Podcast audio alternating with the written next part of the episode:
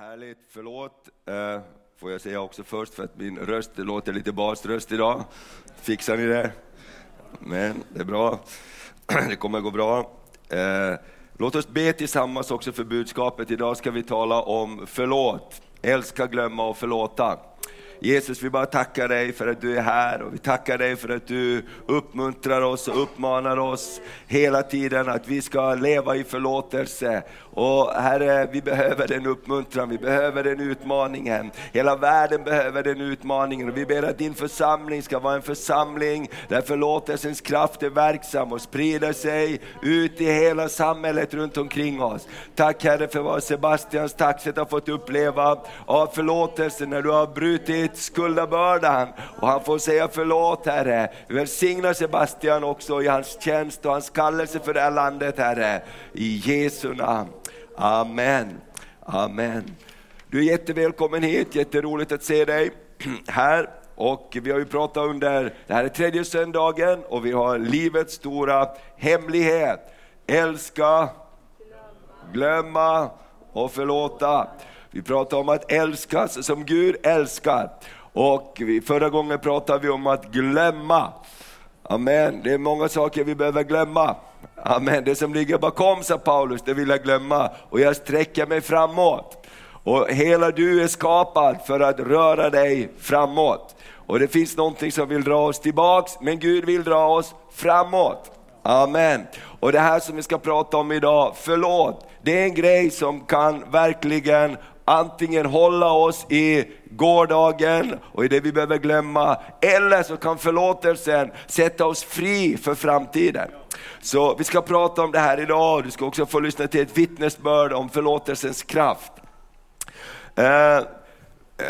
Vi kan börja med att läsa ett bibelord ifrån Ordspråksboken som vi har läst när vi har startat den här serien varje gång. Och det står så här i Ordspråksboken 15 och 24. Den förståndige vandrar livets väg uppåt. Kan du säga uppåt? Uppåt. Uppåt. För att undvika dödsriket där nere. Och det är ju så, fast vi är frälsta, fast vi har tagit emot Jesus och allting är bra, så vet vi att livets stora utmaning alltid är älska, glömma och förlåta. Det är så lätt att fastna på fel parkeringsplats. Det är så lätt att fastna i en konflikt. Det är så lätt att fastna i någonting som man bär med sig resten av sitt liv. Och Jesus, han kallar oss till frihet. Amen. Han kallar oss att flyga. Halleluja, som örnen. Amen.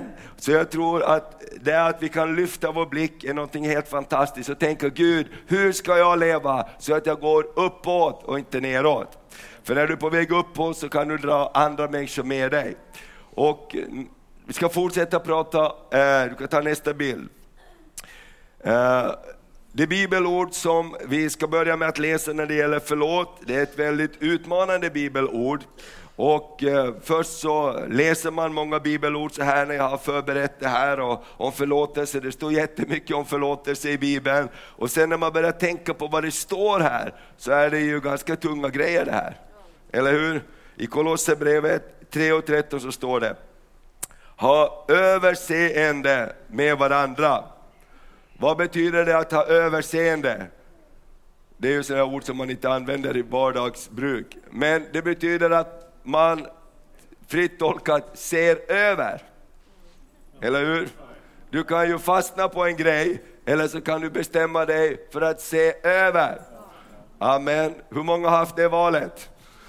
Halleluja, jag tror vi alla har det valet ofta. Antingen så fokuserar vi på en grej. Vi hittar ett fel hos någon. Vi hittar någonting vi irriterar oss på hos någon. Kanske nära och kär. Och så kanske vi bara borrar in oss där. Och Jesus säger i Bibeln, vi ska ha överseende med varandra. Halleluja. Så låt oss uppmuntra varandra om vi borrar in oss på fel grejer. Lyft blicken.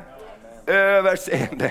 Halleluja. Tänk att gå till optiken och säga, ja, jag skulle vilja ha mera överseende.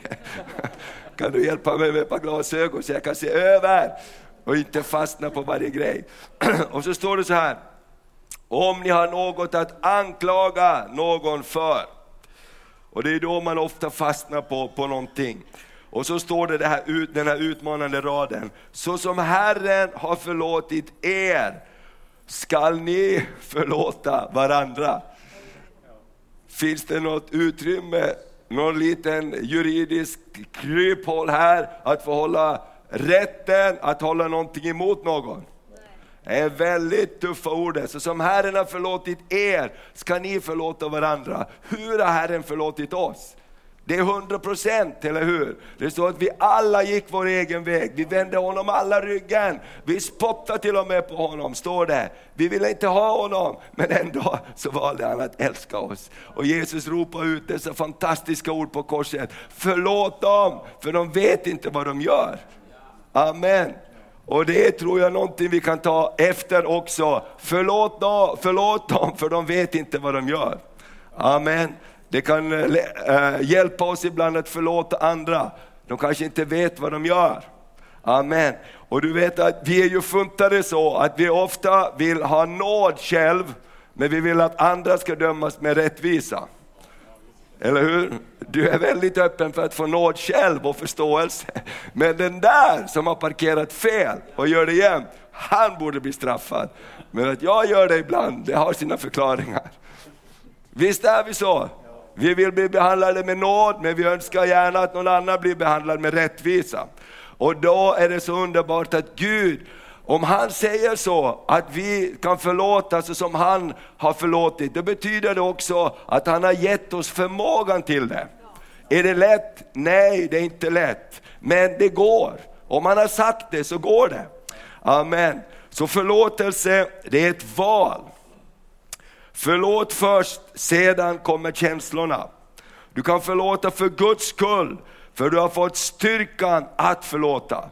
Om Gud har sagt att vi kan förlåta så som han förlåter, då betyder det att han har lagt ner den styrkan i dig som troende. Han har lagt ner någonting av dig, och ibland behöver vi hjälp med att förlåta. Vi behöver hjälp att komma fram till punkten att förlåta. Och ibland så tror vi att vi behöver få känslorna först, men vi kan förlåta och så kommer känslorna att komma också som ett resultat av förlåtelse. För förlåtelse, det är ett val. Och varför är det så svårt att förlåta?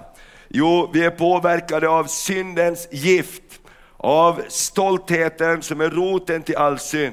Och det har vi ju med oss från Adam och Eva. Det var inte mitt fel, det var hans fel. Och till sist så säger Eva till Gud: det var inte heller mitt fel, det var ormen som förledde oss. Och du vet, det här finns med hela vägen. Det var inte mitt fel, det var någon annans fel.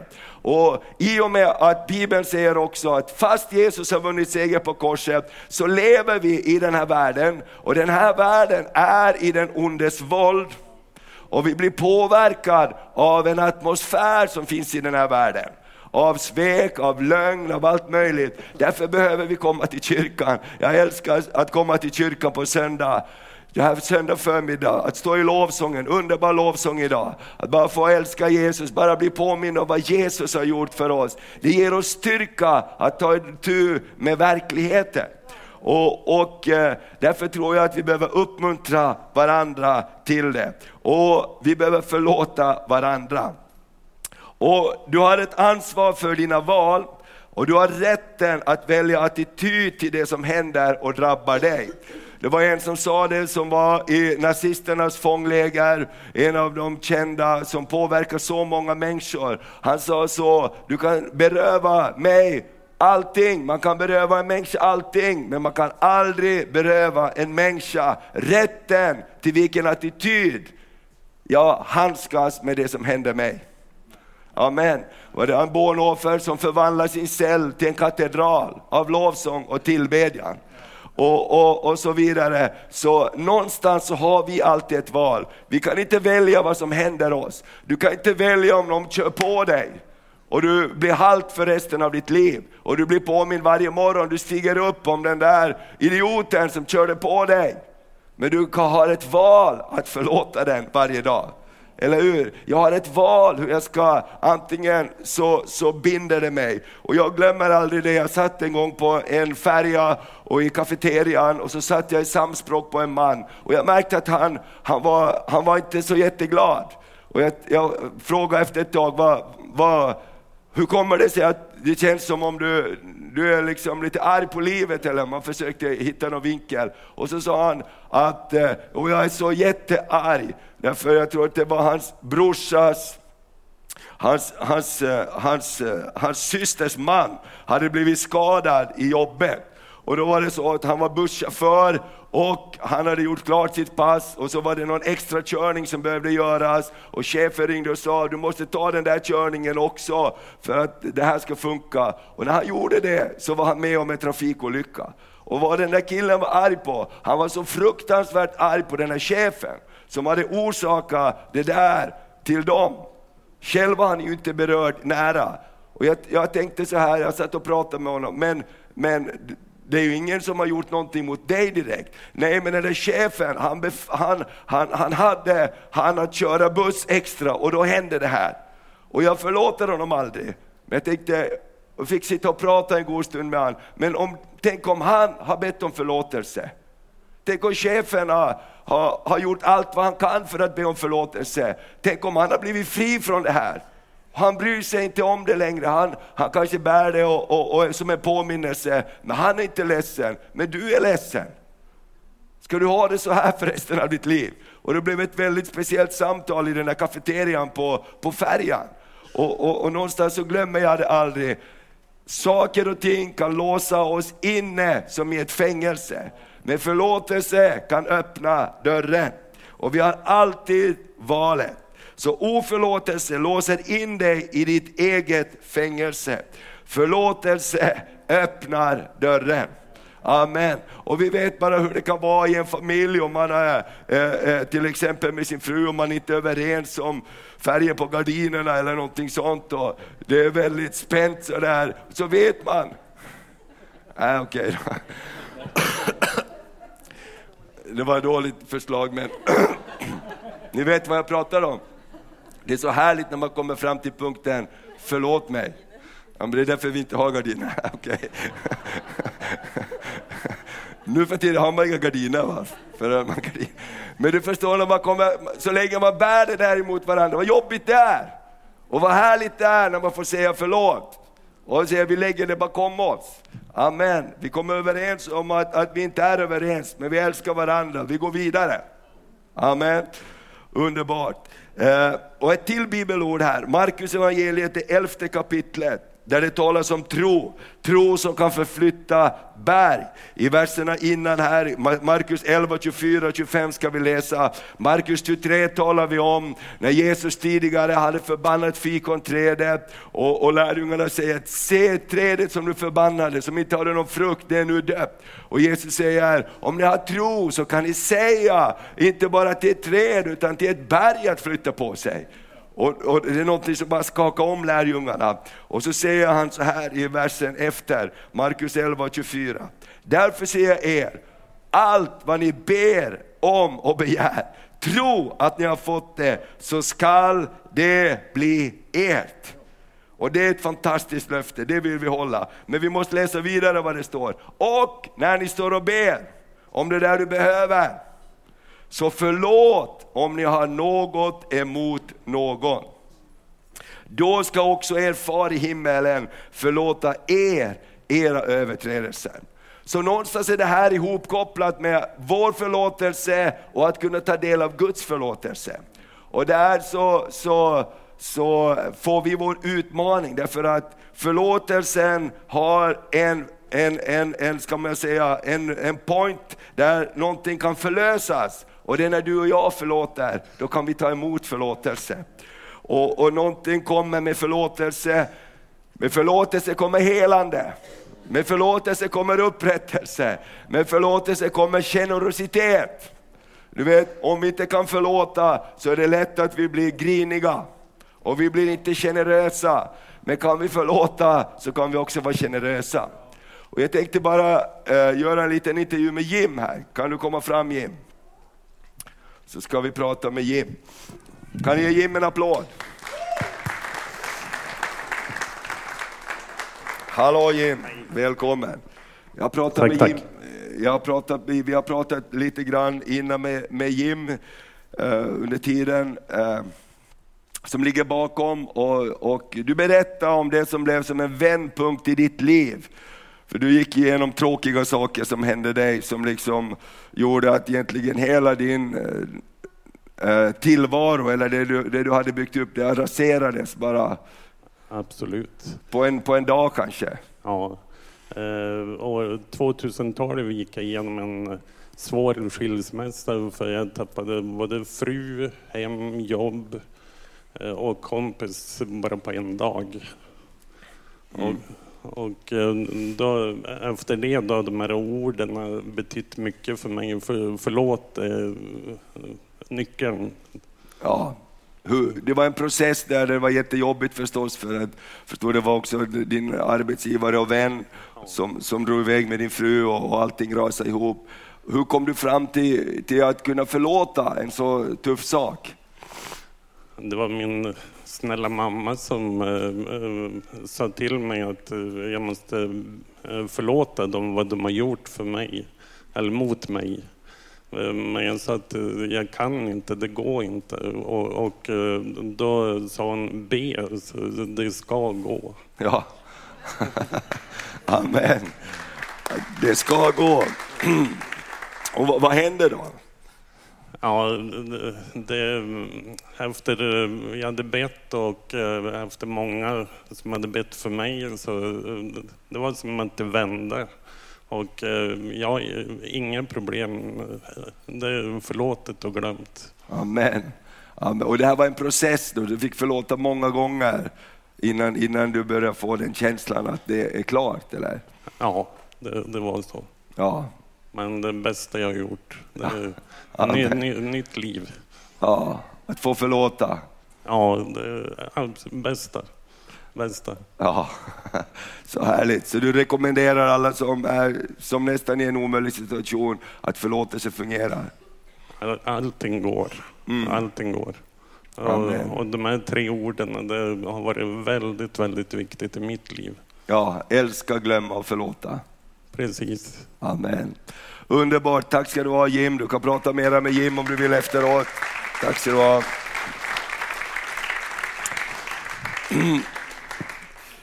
Och här tror jag just det här som Jim sa också, att man måste hjälpa varandra ibland. Ibland går det inte bara att säga förlåt en gång och så ska allting vara bra. Ibland är det en process, och det är jobbiga saker som har hänt. Jag menar, Jesus själv, han gick ju igenom värsta ångestkvalet när han skulle förlåta dig och mig. Han bad till och med, Gud, om det är möjligt så låt det här gå, så låt det här inte drabba mig.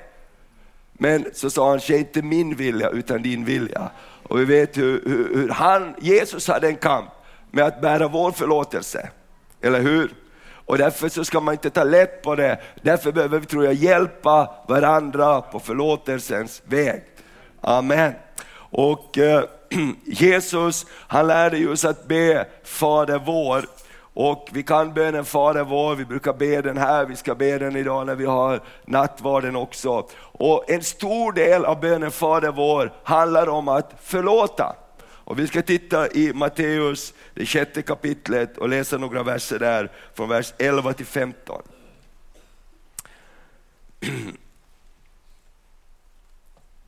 Förlåt oss våra skulder. Och vi kan läsa från vers 11 i Matteus 6.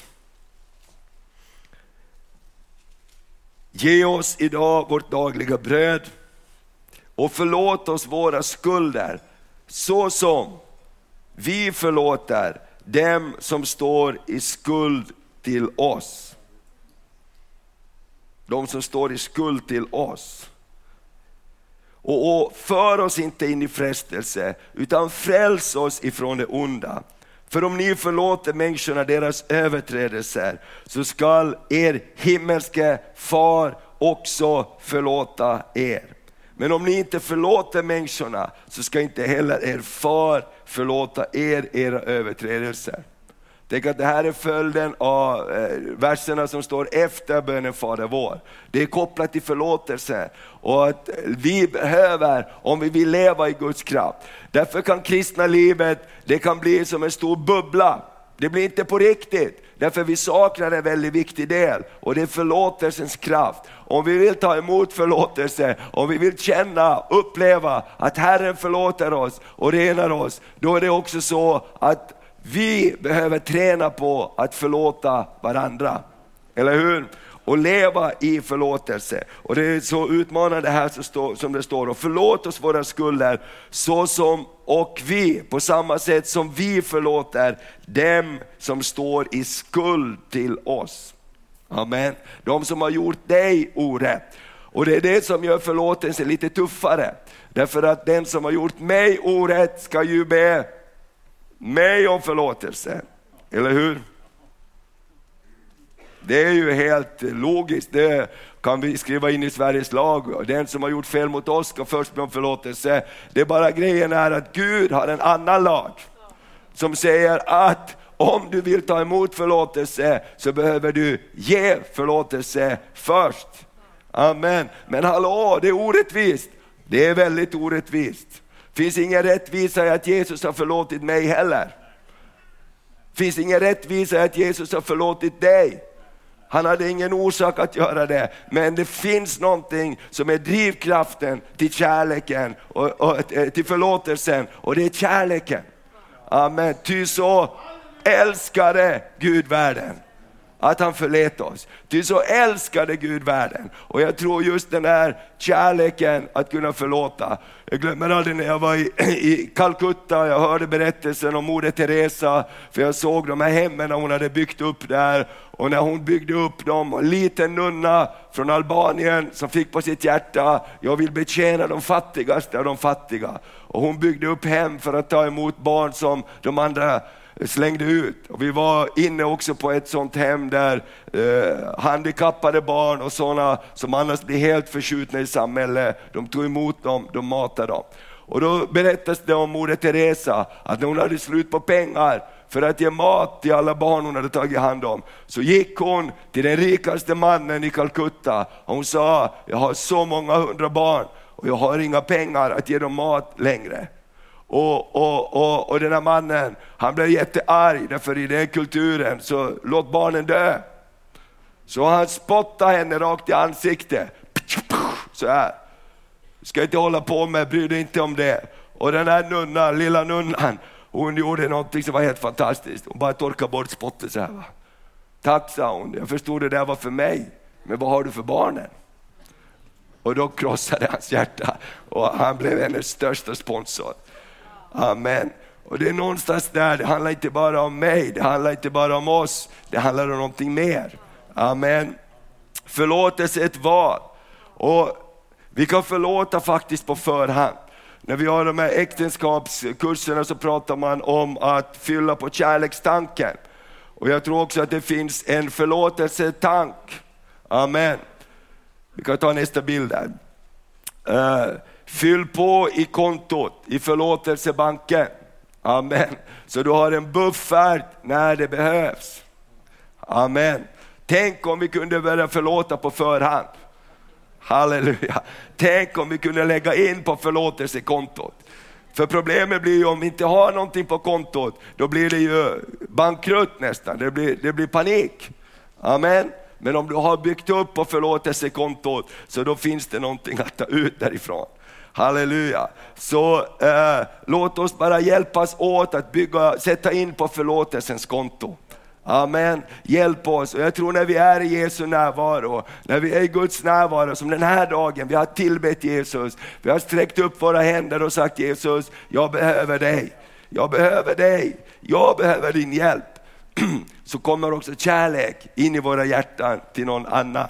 Amen. Och vi kan börja fylla på förlåtelsebankkontot. Amen.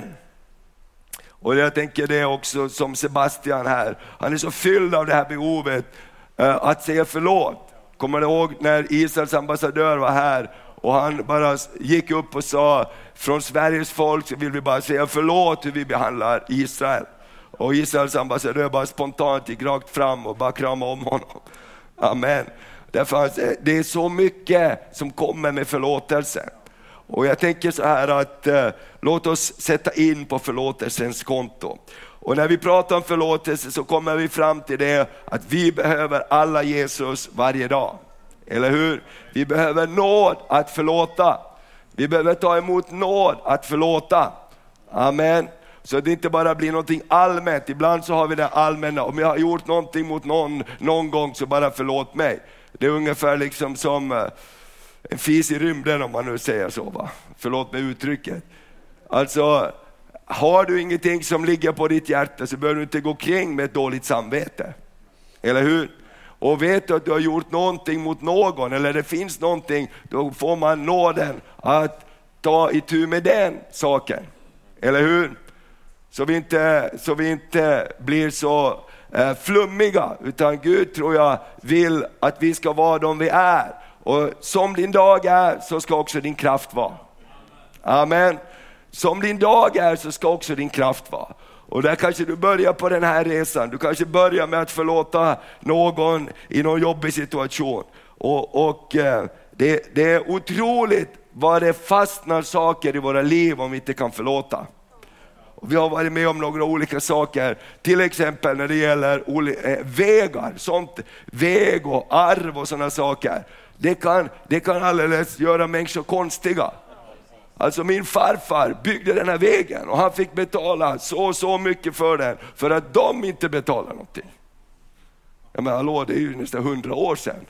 Är det ett problem idag? Det ska du veta. Om man tänker, ja, Gud hjälper oss att vi inte tänker så. Gud hjälper oss att släppa taget och förlåta. Amen.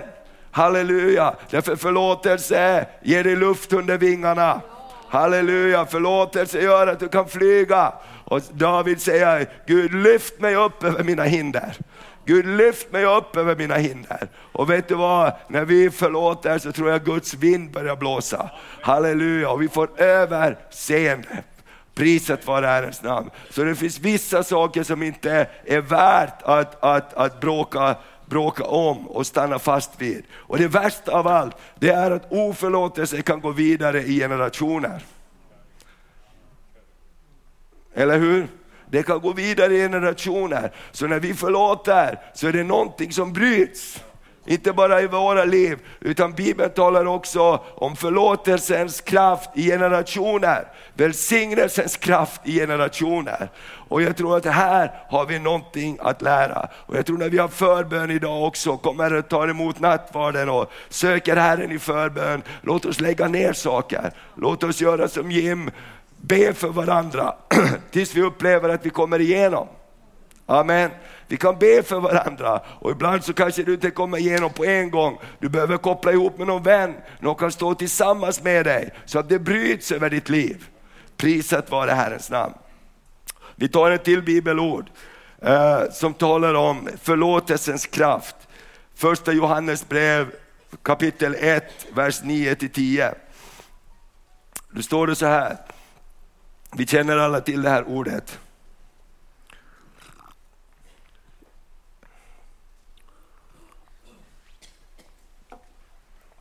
Amen. Tack Jesus. Tack Jesus för att min röst håller också. Amen. Då står det så här i första Johannes 1 och vers 9-10. Om vi bekänner våra synder är han trofast och rättfärdig. Så att han gör vad då? Förlåter oss våra synder och renar oss från all orättfärdighet. Tack Jesus. Alltså Jesus, han är helt fantastisk. När han gör någonting så gör han det ordentligt. Och det är därför det förra söndags budskap var så viktigt. Att vi verkligen tror på och glömmer det vi ska glömma. Så vi inte fiskar i glömskans hav. För han säger, om vi bekänner våra synder, han trofast och rättfärdig. Så att han förlåter oss våra synder och renar oss från all orättfärdighet. Om vi säger att vi inte har syndat, gör vi honom till en lögnare och hans ord finns inte i oss. För om vi säger att vi inte har syndat, så säger vi Jesus, du behöver egentligen inte dö på korset. Det var ju onödigt, för jag är en bra kille. Eller hur? Det står att vi gör honom till en lögnare. Vi gjorde att han blev genomborrad för vår skull. Och vi säger att vi behöver inte göra det, Jesus. För jag är en bra kille, jag är en bra tjej. Det är inte sant. Vi behöver förlåtelse. Vi behöver syndernas förlåtelse. Men när vi kommer till honom så renar han oss från all orättfärdighet. Och där är rättfärdighetens gåva. Och Bibeln talar om att vi har fått en ny klädnad. Han putsar inte av smutsen från dina kläder, utan han ger dig en ny kavaj. Det står att han ger oss rättfärdighetens mantel. Halleluja. Han lägger en ny kavaj på dig, en ny mantel på dig av rättfärdighet. Och inte din egen rättfärdighet, utan hans rättfärdighet. Och bara att förstå det får man ju ha hela evigheten på att förstå. Alltså att Gud har gett oss av sin rättfärdighet. Det står att han tog vår skuld, han tog vår synd, han tog vår skam och han gav oss sin rättfärdighet. Tänk att du sitter där idag och allt vad du har gått igenom, och när du har bett om förlåtelse har du fått en ny kavaj av Gud som heter rättfärdighetens klädnad. Halleluja, prisat vara Herrens namn. Och när fienden ser dig så ser han inte ditt gamla jag, utan han ser dig klädd i Guds kläder. Halleluja. Och det är därför glömma är så viktigt. För om vi då håller på och påminner dem, ja men vet, under den här kavajen där finns det en massa skrot. Ja, vem säger det? Ja, det säger jag och mitt dåliga samvete. Men vad säger Gud då? Om jag har förlåtit dig så har jag förlåtit dig all orättfärdighet. Halleluja. Amen. Så jag tror det här är någonting vi kan och behöver bli påminna om varje dag. Ta på oss. Jag brukar ofta göra det, nästan varje dag så tar jag på mig vapenrustningen. Frälsningens hjälm på mitt huvud. Vad gör frälsningens hjälm? Det beskyddar mitt sinne och mina tankar i Kristus Jesus. Och ibland behöver man dra ner frälsningens hjälm över öronen så man inte hör en massa grejer. Eller hur? Tänk att det är frälsningens hjälm.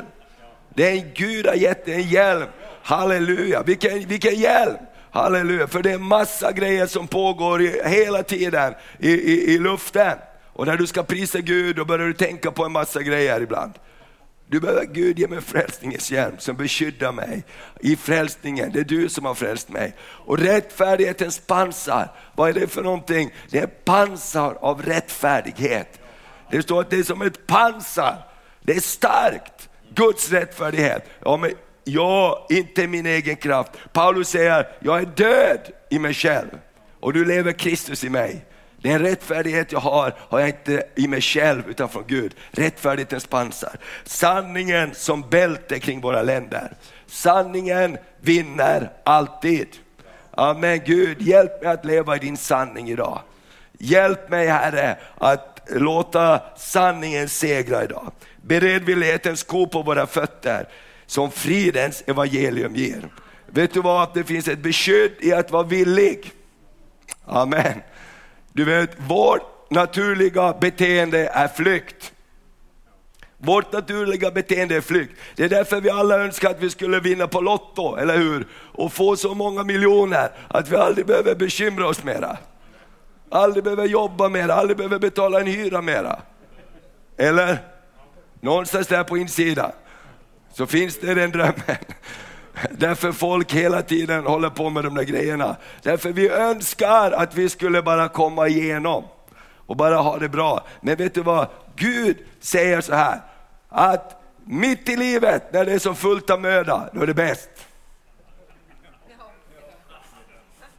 Det säger Gud. Halleluja. När du är mitt i livet och det är fullt av möda, då är det som bäst. Därför att då ser du Gud, hjälp mig idag. Och Gud säger, yes, någon som vill samarbeta med mig. För du vet att så här är det. När vi har allting vi behöver, då säger Gud, glöm inte att det är jag som har välsignat dig. Det finns en fara. När du bygger vackra hus och bor i dem, glöm inte att jag tog dig ut ur träldomshuset. Jag välsignar dina händers verk så att du kan bo tryggt i ditt land. Därför det är det ofta som händer. Vi behöver inte Gud. Därför det går så bra. Det är därför Sverige är i en situation också när människor inte fattar att de behöver Gud. Men det kommer en dag när Sverige kommer att förstå att vi behöver Gud. Amen. Och då ska vi finnas där och uppmuntra dem och vara en öppen famn för dem. Amen. Att vara kristen, här till slut. Att vara kristen betyder inte att man är bättre än andra. Eller hur? Du kan bara titta på din granne och hålla med om det, va? Amen. Att det här är ju också någonting väldigt jobbigt ibland. Därför att man får dåligt samvete över att jag inte är så bra som jag borde vara. Är det någon som har haft ett dåligt samvete över att du inte är så bra som du borde vara? Ja, det är några här. Och så tänker vi så här, det är bara upp till mig. Men det är inte bara upp till dig. Att vara frälst betyder att jag har fattat att jag behöver hjälp. Jag behöver förlåtelse varje dag. Jag behöver hjälp att gå till korset. Jag behöver församlingen. Jag behöver bröder och systrar. Om det här ska funka. Amen. Att vara kristen betyder inte att man är bättre än andra. Men man har fattat att man behöver hjälp att förlåta och ta emot förlåtelse. Frälsning betyder räddning. Jesus är din räddare. Alltid. Amen. Alltid. Och fienden säger att du har gjort så mycket dåligt så du kan inte gå till Gud. Eller hur? Visst är det här den konstiga grejen. Du måste först prestera för att kunna komma till Gud. Men Gud vet allt ändå. Eller hur? Så låt oss bara hjälpa varandra att komma till Gud. Och då blir vi Guds människor. Då blir vi Guds människor som älskar Gud, som älskar renhet, som älskar sanningen, som älskar förlåtelsen. Amen. Så livets stora hemlighet är älska, glömma och förlåta. Och i nattvarden får vi en påminnelse om att Jesus har förlåtit oss. Halleluja. Det är den stora påminnelsen i nattvarden. Han gjorde det för vår skull. När vi tar emot brödet och vinet så påminner vi oss varandra om vad han har gjort för oss. Halleluja. Amen. Jag håller på och arbetar på en ny predikan som handlar om kärleken. Och att all kärlek inte är en bra kärlek. Har du hört så konstigt? För det säger man i samhället. All kärlek är en bra kärlek. Bibeln säger inte det. Det står att kärleken har sin grund i sanningen. Kärleken älskar rättfärdigheten och hatar orättfärdigheten. Det finns en massa saker vi kallar kärlek idag som definitivt inte är kärlek utifrån ett utgivande perspektiv som Jesus tänker på kärleken. Halleluja. Så jag tror att älska, glömma, förlåta. Det är någonting bara som får komma in i oss mer och mer. Halleluja. Den här veckan så får vi chans att älska, glömma och förlåta. Ska vi ställa oss upp på våra fötter och så ska Andreas ta hand om nattvarden strax här. Amen. Prisat vare Herrens namn. Ska vi be tillsammans och bara tacka Gud för varandra. Amen. Tack Jesus. Tack Jesus. Herre, vi bara tackar dig för din närvaro. Vi tackar dig, Herre, för att du talar till oss att älska, glömma och förlåta. Därför vi vandrar på livets väg uppåt och inte neråt. Herre, vi bara tackar dig för att också vi får säga att vi behöver varandra. Amen. Kan vi ta varandras händer bara en stund och så ber vi tillsammans, för det här, jag tror det här är jätteviktigt att vi bara hela tiden uttrycker ett behov att vi behöver hjälpa varandra. Vi behöver hjälpa varandra. Gud, vi vill inte gå ensamma. Och när vi kommer in i det där deppdiket som fienden försöker få oss in i, att vi tystnar, att vi inte begär hjälp av varandra. När stoltheten säger att bra karl reder sig själv. Det här ska du själv reda ut. Det här ska du inte blanda in någon annan i. Jesus, vi bara lägger ner det.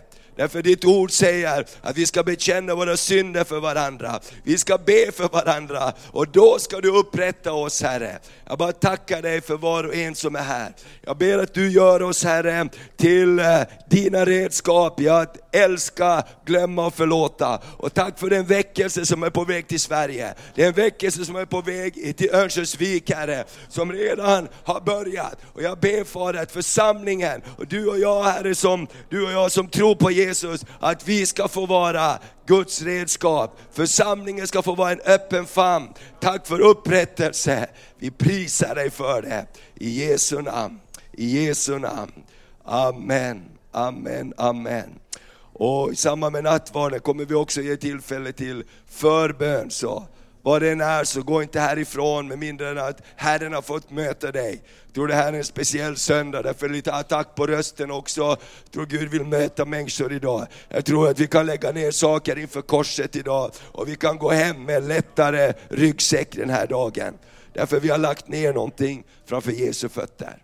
Amen. Varsågoda.